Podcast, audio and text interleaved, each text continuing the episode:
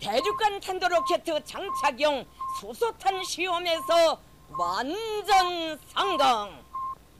Atomprogrammet på 440 Hz. Science is interesting, and if you don't agree, you can fuck off. God rigtig meget hej. Mit navn er Flemming Håkær Sørensen, og du lytter til Atomprogrammet. Ja, du gør så. Jeg har simpelthen en masse herlig guf med den her gang. Lad os øh, starte med podcast, sådan som vi plejer. Altså vanvittig verdenshistorie. Det handler om William Sidis. Manden med en IQ på 300. Wow. det er altså, det er, det er rimelig voldsomt. Så nogle som Einstein og Stephen Hawking, øh, de lå på omkring 160. Øh, sådan en som Elon Musk ligger omkring 1.500. Øh, så øh, det er sådan lidt... Øh, 300, det er pænt vildt. Altså, 1.500 og 160 er rimelig vildt. Øh, og 300, det er simpelthen, det er, jamen det er grotesk vildt. Og øh, ja, videnskabelige udfordrere, de vil fortælle om Trofim Lysenko. Og, og til ord kan ikke beskrive galskaben. Jeg mener, manden han vil lære planter, øh, hvordan de skulle gro. Altså, han sendte korn i skole. Ja. Sovjetisk videnskab, når det var, ja, måske ikke bedst, fordi bedst det er inden for sådan noget som rumfart og ubådsteknologi. Øhm, men så måske, hvad hedder det? Hvad, hvad er så det hedder, når det ikke er bedst? Værst! Det er værst, det hedder. Sovjetisk videnskab, når det var værst. Øhm, og, og hvis så vi kaster os over de mystiske dyr, så begynder det at blive rigtig godt. Bigfoot og øh, Chupacabra. Og øh, kan du huske, det tidligere har handlet om gigantiske menneskeædende, eller muligvis menneskeædende æderkopper, og menneskeædende træer og sådan noget. Og så har der ligesom været et stykke tid her, hvor der slet ikke blev spist nogen mennesker. Ja, øh, det er slut nu. Der bliver, spi- altså, der bliver ikke som sådan spist mennesker i det her afsnit. Øh, der er bare øh, et par stykker, der bliver øh, et øh, drænet fuldstændig for blod. Og øh, jamen, der er det ikke herligt. Ikke også? Så lige lille godt gys. Øh, og så har vi, øh, så har vi Brainstorm. Oh, hvor vil jeg ønske, at journalister de lærer dansk. Vil det ikke være fantastisk? Fordi de mener, og de siger det endda højt, de mener, at de har undladt at negligere ADHD i løbet af de tre sæsoner, øh, de har sendt Brainstorm. Jeg ved ikke præcis, hvilket ord af dem det er, de ikke forstår. Jeg går ud fra, at det er undladt, de ikke har forstået betydningen af. Når man undlader noget, så har man ikke gjort det. Så det vil sige, at de påstår, at de ikke har negligeret ADHD øh, i deres udsendelser. Øh, hvilket jo ikke giver nogen mening, for det er jo netop det, de har gjort ihærdigt helt øh, frem til nu. Øh, det er først nu, de ligesom begynder at og ligesom øh, øh, have det som et emne. Jamen, altså, jeg vil virkelig ønske journalister, de kunne dansk holde nu helt op. Det ville være fantastisk, ikke også? Du kender det også, når du sidder og læser en artikel øh, i en avis eller på et netmedie, og så sidder man der og undrer sig, har de slet ikke lært dansk? Altså, hvad er det for noget? Øhm, de, burde, de burde få sig, de ved jeg ikke, er der et job, hvor man ikke behøver at, at kan dansk? Jeg vil sige, de burde få sig et, et ærligt arbejde, men det kan man selvfølgelig ikke rigtig få, hvis ikke man kan dansk. Øh, man kan ligesom sige, at der er nogen, hvor man kan have det forståelse for, at det danske det halter, for eksempel hvis, hvis man er født uden for landet, eller har, har forældre, der ikke kan dansk eller sådan noget, Så kan det selvfølgelig godt være lidt op ad bakke, men, men som etnisk dansker, så, ej, så burde man altså måske godt kunne bare en lille bitte smule dansk bare lige grundlæggende dansk. Det, det synes jeg ville være fabelagtigt. Nå, hvad har vi mere? Science Stories holder jo lidt sommerferie. Og sidste øh, gang, der talte de med, øh, eller der bragte de gammel interview med Bengt Holst. Er ikke det, han hedder? Det er i hvert fald Bengt. Øh, fra Københavns Zoo, dengang han var, var der. Og øh, det gør de også den her gang. Og den her gang, der skal det blandt andet handle om pandaer og tasmanske djævle og øh, døde giraffer. Men øh, jeg har sandelig også nyheder. Ja, dem har jeg faktisk en, en del af. Hvis nu mit system her, det rent faktisk vil fungere, så vil det jo være fuldstændig fantastisk. Men øh, ja, det vil det så åbenbart ikke. Men jeg har faktisk en ugens nyhed, og så har jeg en ekstra nyhed, og så har jeg alle de her korte nyheder. Og øh, det ser ud til at ugens nyhed. Ja, åh ja, hvordan kunne jeg næsten glemme den? Ugens nyhed, det er jo... Kan du huske i sidste uge, der fortalte jeg, at de havde øh, starte partikelacceleratoren Lars Hadron Collider op igen. Nej, det er den her uge, jeg har den her med. Undskyld. Øhm, det kunne jeg selvfølgelig godt have klippet ud, men det var der heller ingen grund til.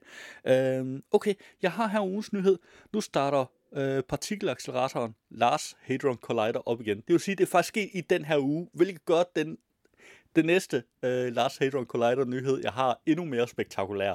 Øh, fordi det er ikke engang spredt over to uger, det er spredt over en uge. Øh, nu har jeg så også røbet, at jeg på et eller andet tidspunkt i de korte nyheder har en, en opdatering til den. De har nemlig startet LHC op igen. Jeg var jo sidste øh, år i min sommerferie. Øh, den gik lidt rundt i Europa. Jeg skulle så lige se forskellige små ting. Der var ikke noget, der var, der var en hel sommerferie værd, men, men jeg havde en masse små ting, og så var det ligesom om, jeg kunne slet ikke undgå lige at slå et lille bitte smut ind om Schweiz. Fordi jeg kom lige til at skulle, øh, skulle forbi øh, Cern. Øh, som almindelig turist får man selvfølgelig ikke lov at besøge Lars Hadron Collider. Øh, men, øh, men de havde besøgscenter, og, og der var jeg forbi, og det var jo fantastisk. Og hvis du ikke lige ved, hvad du skal lave i din sommerferie, og du har alt for mange penge, så du bare kan fylde benzin eller diesel på tanken, så kør en tur ned, og så øh, kig dig rundt i det besøgscenter, tag med på den guidede tur. Det er fantastisk. Det kan anbefales. Men altså, det er ugens nyhed, er, at de har startet Lars Hadron Collider op igen. Så har vi også den her utroligt fund, fund gemte sig for næsen af dem i 177 år. Og nogle gange så kan man bare ikke se skoven for bare træer. Og nogle gange så kan man bare ikke se vandplanter for bare vandplanter. Sådan er det jo. Og der er også her stort fund jernalderhøvdings gård udgravet i Svendstrup. Og så har vi en lille ekstra nyhed her. Jamen, jeg tager dem bare i den rækkefølge, jeg har tilføjet dem til, til systemet her, øh, hvilket er nogenlunde kronologisk formodentlig. Se års flotteste favoritter fra verdens største astrofotokonkurrence. Ja, jeg, jeg har jo før haft den slags indslag. Jeg plejer at lægge dem som sådan en ekstra en, fordi radio er et exceptionelt dårligt medie til billeder. Men så er det jo godt, at vi har show notes, og at show notes øh, i og for sig er mere øh, links, end det er notes. Og hvad har vi så mere her? Vi har, ja, her var opdateringen til CERN-nyheden. CERN finder pentakvarker og tetrakvarker, kvarter. Og det er simpelthen, jamen, de har knap nok nået at starte CERN op igen, efter at de har øh, lavet en masse modifikationer hen over de seneste tre år. Og, og ligesom de starter den op nærmest, så vælter det bare ind med nye opdagelser. Jamen er det ikke, er det ikke fantastisk? Øhm, og så har vi her, forskere har fundet tegn på, at insekter kan føle smerte. Ja, Insekter kan åbenbart føle smerte. Det insekter ikke kan føle, det er empati. Og hvis jeg lyder en lille smule vred, så er det fordi, sidste søndag var jeg forbi Viskøl Kloster. Lige, du ved, en tur forbi Klosterhaven og den gamle klosterkirkeruin. Og jeg blev simpelthen bidt noget så grundigt af et satans insekt. Og en uge senere er mit håndled stadig hævet. Og jeg har stadig smerter i håndledet, hvor de bed mig. Altså, jeg var lige ved at overveje, imens den sad fast og sugede, om jeg virkelig skulle tage og skære halspulsåren over på mig selv, så de kunne få noget af alt det blod, de så gerne vil have. Og til mindre gene for mig i øvrigt, fordi jeg ville jo så efter ret kort tid være død, og ville ikke uh, ligesom opdage alt deres blodsugeri. Men som du nok kan fornemme, så afstod jeg fra øh, dette drastiske tiltag, og nøjes med i stedet at øh, forsøge at få den satan lempet væk.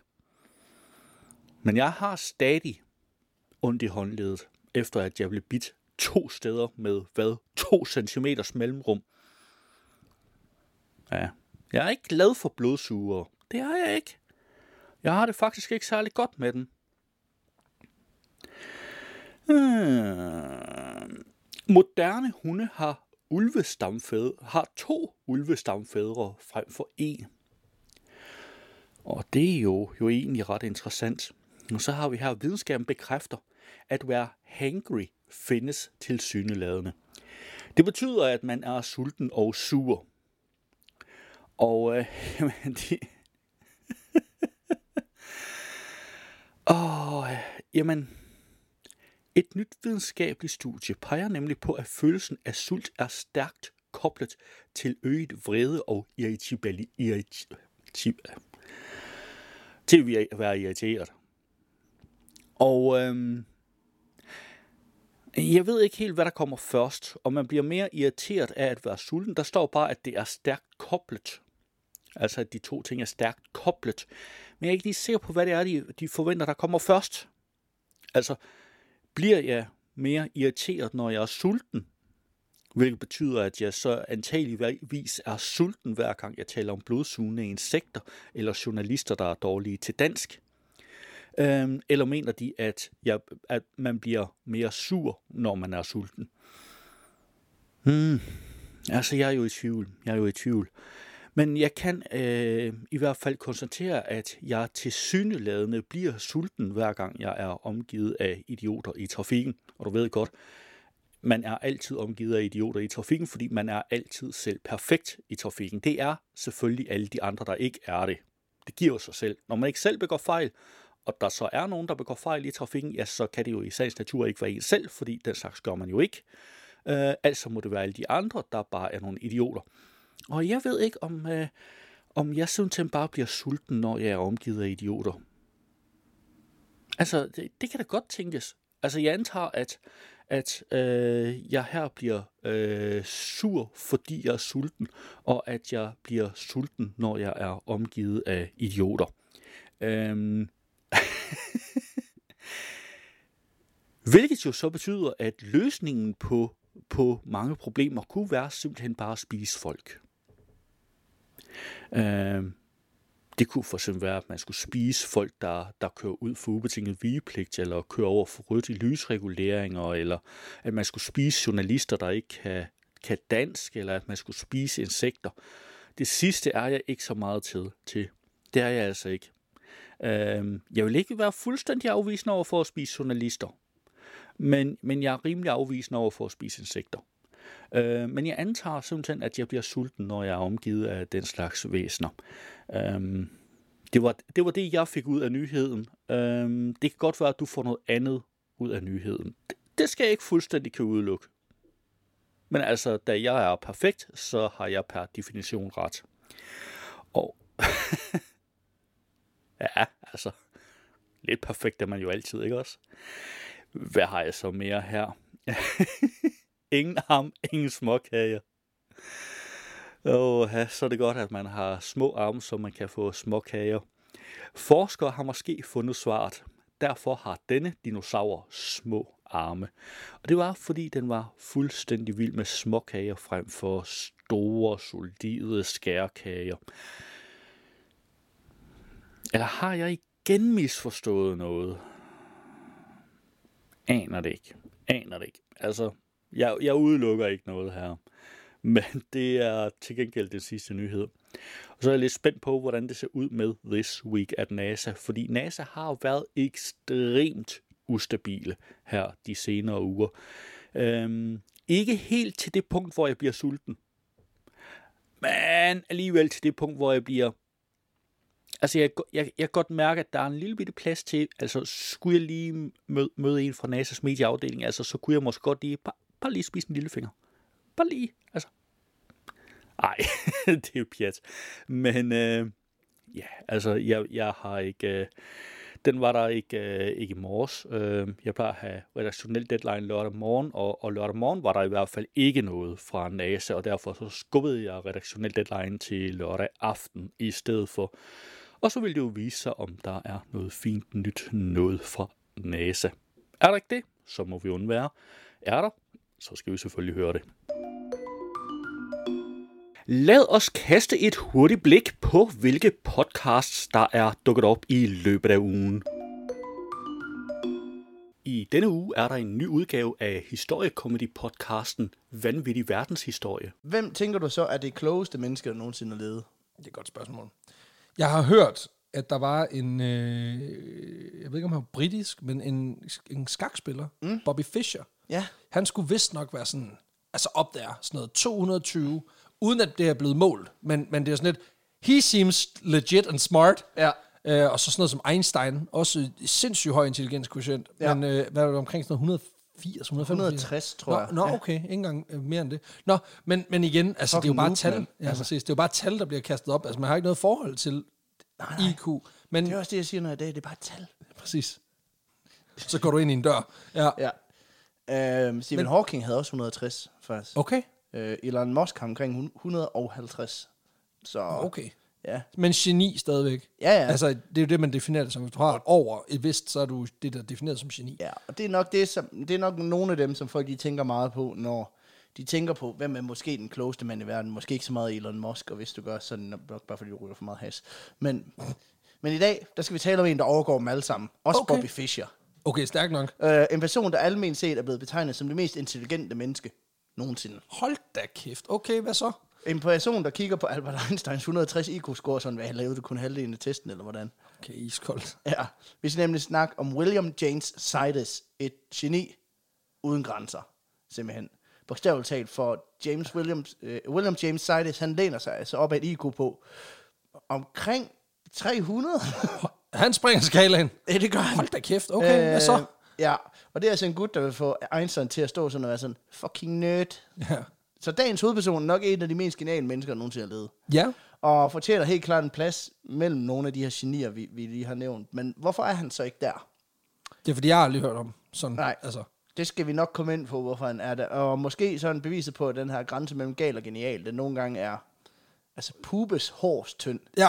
Det var et lille klip af Vanvittig Verdenshistorie. Du kan finde et link i show notes.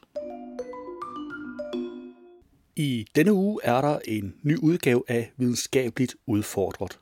Så i dag, der skal vi tale om øh, det modsatte af Werner von Braun. Så Werner von Braun, problemet med ham, det var jo, at han var fucking dygtig videnskabsmand, og var sådan en pioner inden for at lave rumraketter og missiler og alt muligt, men han var også nazist. Ja. Det var det problem. Russerne under 2. verdenskrig, de havde lidt det omvendte. Så russerne var, havde også en masse videnskabsfolk, men der er en grund til, at de ikke blev bortført af amerikanerne, da 2. verdenskrig sluttede. Og det er fordi, de havde nogle virkelig, virkelig dårlige videnskabsfolk, som er sådan exceptionelt dårlige. Og den værste videnskabsmand, som russerne overhovedet havde under 2. verdenskrig og efter 2. verdenskrig, han hed øh, Lysenko. Og ham skal jeg fortælle om i dag. Jeg tror faktisk, jeg har hørt det navn før. Vi har nævnt ham på podcasten en eller to Nå, gange. så er det nok derfor. Så øh, det glæder mig virkelig meget til at fortælle om, fordi det er simpelthen noget af det dummeste, jeg nogensinde har læst. Var han ædru der? det er måske det, der er problemet. Jeg har lært, en, en ædru russer er ikke en god russer. Nej. Det var et lille klip af Videnskabeligt Udfordret. Du kan finde et link i show notes. I denne uge er der en ny udgave af Videnskab.dk's Brainstorm podcast. Det er jo ferietid. Det er det, og øh, nu har vi valgt at bruge øh, sommeren her, øh, det vi har tilbage af den, inden vi går på ferie, til at rette op på fortidens undladelsessønder. Og øh, de tæller altså emnerne demens, hunde og mental sundhed, døgnrytmer og ADHD. Og øh, ADHD det er altså det emne, vi undersøger i dette afsnit, hvor vi blandt andet bliver klogere på, hvad der sker i hjernen på en person med ADHD, og hvad der er den største myte om ADHD. Ja, og emneforslaget det modtog vi øh, via Instagram, og det er vores dejlige lytter Trine, der gjorde os opmærksom på, at vi nu i tre sæsoner simpelthen fuldstændig har undgået og negligeret ADHD. Og det, øh, det er jo fuldstændig rigtigt. Ja. Øh, jeg har taget en snak med Per Hove Thomsen, som er en af de forskere i Danmark, der ved mest om ADHD. Og øh, inden interviewet starter, så kommer der lige en ultra kort rammesætning af ADHD. Vi folder selvfølgelig emnet ud i interviewet, men her kommer lige en lille, en lille grundfakta-bid her. ADHD er en såkaldt udviklingsforstyrrelse, og ADHD står for på engelsk Attention Deficit Hyperactivity Disorder. Og mange har nok hørt om øh, betegnelsen ADD, og det er altså den samme diagnose, bare uden de hyperaktive symptomer, så bliver det altså Attention Deficit Disorder. Ja, Det var en lille bid af Brainstorm. Du kan naturligvis finde et link til podcasten i show notes. I denne uge er der også en ny udgave af Science Stories podcasten. Før vi gik på ferie, tænkte jeg på, hvem jeg savner mest at høre i de danske medier. Og jeg tænkte straks på Bengt Holst. Bengt gik på pension fra Zoologisk Have for to år siden, men han er stadig formand for Dyreetisk Råd og den Danske Naturfond. I Science Stories serie om dyreforskning er jeg igen taget ud til Zoologisk Have i København, hvor jeg taler med vicedirektør Bengt Holst. Og i dag skal vi snakke lidt om fascination om dyr og vores øh, dyresyn. Og Bengt Holst, øh, den måde man præsenterer dyrene på, og hvordan man ser på dyrene, det har jo ændret sig rigtig meget i de senere år i zoologiske haver. Det var en lille bid af Science Stories, og du kan naturligvis finde et link i show notes. Nu skal vi høre en lille bid af den kryptozoologiske podcast, De Mystiske Dyr. Velkommen tilbage til afsnit 28 af De Mystiske Dyr. Som lovet sidst, så skal det handle om nogle af de sidste års observationer af den vestlige verdens Bigfoot. I takt med, at flere og flere mennesker bærer rundt på mobiltelefoner med deri indbygget kamera, så er der kommet en del flere billeder og videooptagelser til. Det skal der også fokuseres på. Men den lille blodsure El Chupacabra ser også ud til at være tilbage. I nogle år hørte man pludselig ikke så meget til den. I hvert fald ikke noget, der som sådan ramte de brede medier. Men det skulle altså ændre sig mere om alt dette i dag. Det var en lille bid fra De Mystiske Dyr. Du kan naturligvis finde et link i show notes. Det var et overblik over ugens podcasts. Nå, ugens nyhed, den har jeg traditionen tro fundet på videnskab.dk. De er jo stor leverandør af videnskabelige nyheder. Ja, det ligger måske endda lidt i navnet. Nu starter partikelacceleratoren Large Hadron Collider op igen. Efter tre års pause starter partikelacceleratoren Large Hadron Collider i dag sit tredje forløb. Og nej, det er ikke i dag, det er en artikel fra den 5. juli. De tre års pause blev brugt på at opgradere og vedligeholde Large Hadron Collider, og så blev forløbet også delvist udskudt på grund af coronapandemien. Men nu er partikelacceleratoren, der ligger ved Sinef, tæt på den svejsiske grænse til Frankrig. Og der kan jeg så i øvrigt indskyde, at den ligger som i meget, meget tæt på. Faktisk så krydser partikelacceleratoren grænsen under jorden. Og hvis du ikke lige, øh, når du kommer fra den svejsiske side, hvis du ikke lige får fundet det rigtige sted øh, og kører ind til parkeringspladsen, så vupti, så holder du i Frankrig. Øh, det er så tæt på Frankrig, den er. Nå, øh, hvor var vi hen? Øh, Genève tæt på den svejsiske grænse til Frankrig, igen klar til at levere protonkollisioner til eksperimenter. Og denne gang med den hidtidige usete mængde energi i form af 13,6 billioner elektronvolt. Det skriver CERN, som er den europæiske organisation for højenergifysik i en pressemeddelelse. Og ifølge CERN vil partikelacceleratorens tredje omgang overgå de forrige, når det kommer til præcision og opdagelsespotentiale. Vi vil rette protonstrålerne til mindre end 10 mikron øh, strålestørrelse ved interaktionspunkterne for at øge kollisionshastigheden. Sammenlignet med første omgang, hvor Higgs blev opdaget med 12 øh, inverse femtobarn, øh, vil vi i tredje omgang levere 280 inwards femtobarn. Det er en signifikant stigning, som vil bane vejen for nye opdagelser, siger Mike Lamont, der er direktør for accelerator og teknologi ved CERN i pressemeddelelsen. På videnskab.dk har vi allerede skrevet en del om Lars Hadron Collider, som da den fandt Higgs-partiklen og de mystiske spøgelsespartikler. Og øh, ja, det var en rimelig kort nyhed, men jeg synes, den var så fabelagtig, at den skulle være ugens nyhed. Og som du nok ligesom kunne fornemme af slutningen, så har de selvfølgelig nogle opfølgende artikler, der kunne være super interessante. Så smut lige en hurtig tur ind forbi linket i CEO Notes.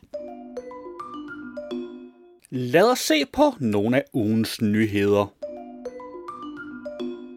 På Ekstrabladet har jeg fundet utroligt fund gemte sig for næsen af dem i 177 år.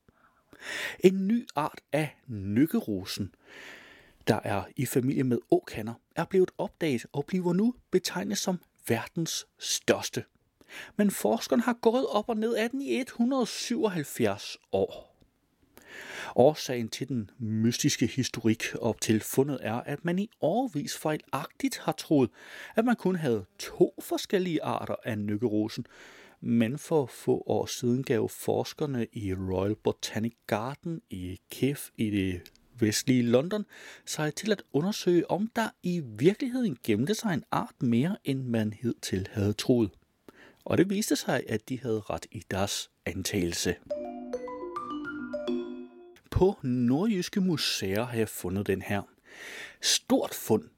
Jernalderhøvdingens gård udgraves i Svendstrup. Fremover vil der stå store industrihaller på erhvervsgrundene i Flødalen i det sydlige Svendstrup, men det er ikke første gang, at området ligger grund til store bygninger. I forbindelse med Aalborg Kommunes erhvervsudstykninger har arkeologer fra Nordjyske Museer fundet resterne af en stormandsgård fra omkring år 400 efter Kristi. Det vil sige en overgang mellem yngre romersk og ældre germansk jernalder. Der er tale om den hidtil største i Aalborg-området. På ingeniøren har jeg fundet CERN finder pentakvarter og tetrakvarter. CERN-forskere oplyser, at de har fundet pentakvarter. Bevist for eksistensen af pentakvarter hørte vi dog om fra CERN allerede i 2015. Desuden oplyser forskerne, at de også har fundet de første tetrakvarter ved hjælp af den opgraderede accelerator. En kvark er en elektron, der ikke kan nedbrydes til mindre partikler. Kvarker smelter normalt sammen i grupper på to eller tre for at danne hadroner. Tetrakvarter beskrives som en eksotisk hadron, der indeholder to kvarker og to antikvarker. På videnskab.dk har jeg fundet, forskere har fundet tegn på, at insekter kan føle smerte. Tidligere forskning har peget på, at insekter ikke føler smerte ligesom mennesker og andre pattedyr. Men nu mener en gruppe forskere, at de har fundet tegn på det modsatte. Det argumenterer de i hvert fald for i deres nye studie, der er blevet publiceret i det videnskabelige tidsskrift Proceedings of the Royal Society B. På videnskab.dk har jeg fundet, moderne hunde har to ulvestamfædre frem for en. Der er næppe et stykke evolutionshistorie, som vi mennesker er så interesseret i, som det, der netop nu ligger i en kurv i bryggersæt. Fido, Trofast og Futte er nemlig efterkommere af ulven. Og lige siden det gik op for os mennesker, at vores forfædre en dag besluttede sig for at tæmme dette frygtindgydende rovdyr, har det fascineret os. Alligevel aner vi ikke, hvor hunden kommer fra. På videnskab.dk har jeg fundet Videnskaben bekræfter, at være hangry findes til synlædende. Du er ikke dig selv, når du er sulten. Så lyder en kendt Snickers-reklame, der for mange præsenterer et en genkendt. På videnskab.dk har jeg fundet. Videnskaben bekræfter, at være hangry findes til synlædende. Du er ikke dig selv, når du er sulten. Så lyder en kendt Snickers-reklame, der for mange præsenterer en genkendelig situation. Lunden er kort, fordi blodsukkeret er lavt. Det viser sig nu, at Snickers reklamefolk til synlædende har fat i den lange ende.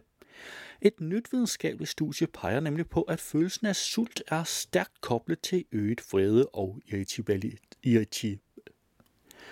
Altså at være irritabel.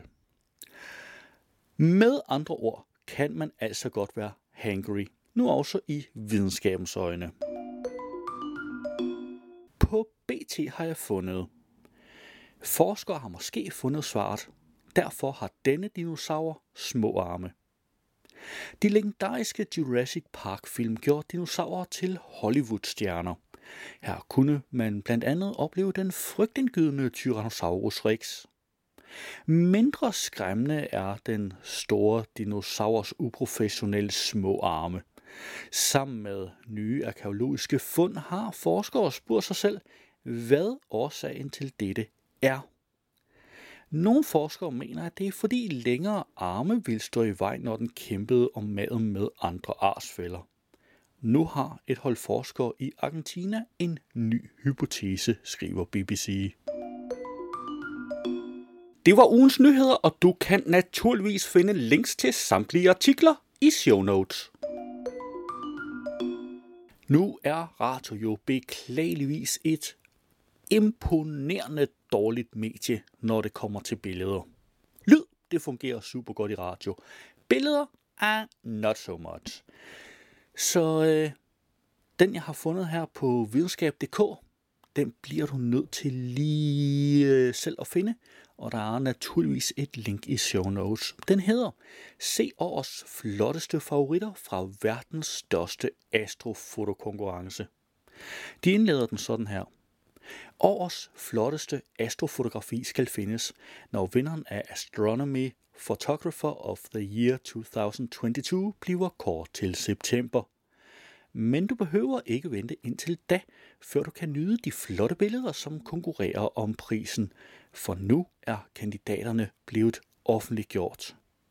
Og her på videnskab.dk kan du se et udvalg af de nominerede til den 14. udgave af konkurrencen, hvor der blev afleveret over 3.000 billeder fra 67 lande.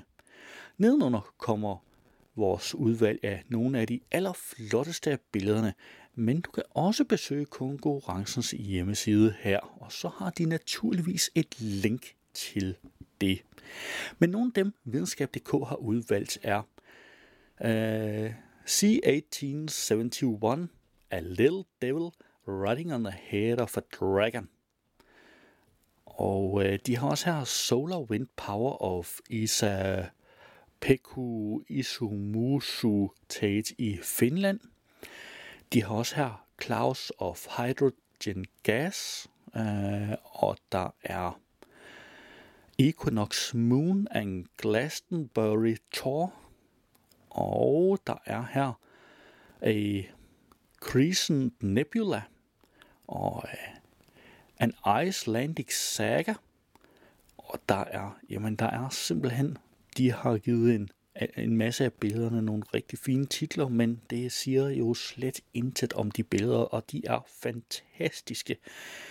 Der er noget her, der ligner, øh, det, altså, når jeg lige ser billedet på en lille mobilskærm, så, så ligner det simpelthen et øh, vulkanudbrud, men det skulle det jo efter sine ikke være. Øh, dels fordi, at billedet er taget i Tibet, dels fordi det er astrobilleder.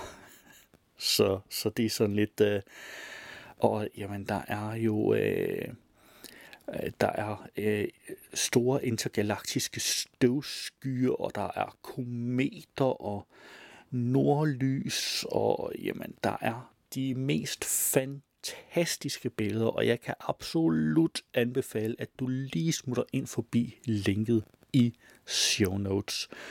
Og artiklen den hed som sagt, se årets flotteste favoritter for verdens største astrofotokonkurrence. Hvis du havde hørt radioudgaven, så ville her være denne uges udgave af NASA's nyhedspodcast This Week at NASA, men den er ikke inkluderet i podcastudgaven af udsendelsen. Du kan finde et link til den i show notes. Det var atomprogrammet for denne gang. Du skal have tak, fordi du lyttede med, og vi lyttes ved næste gang. Atomprogrammet er hjemhørende på 440 Hz. Du kan finde mere på 440 Hz.net.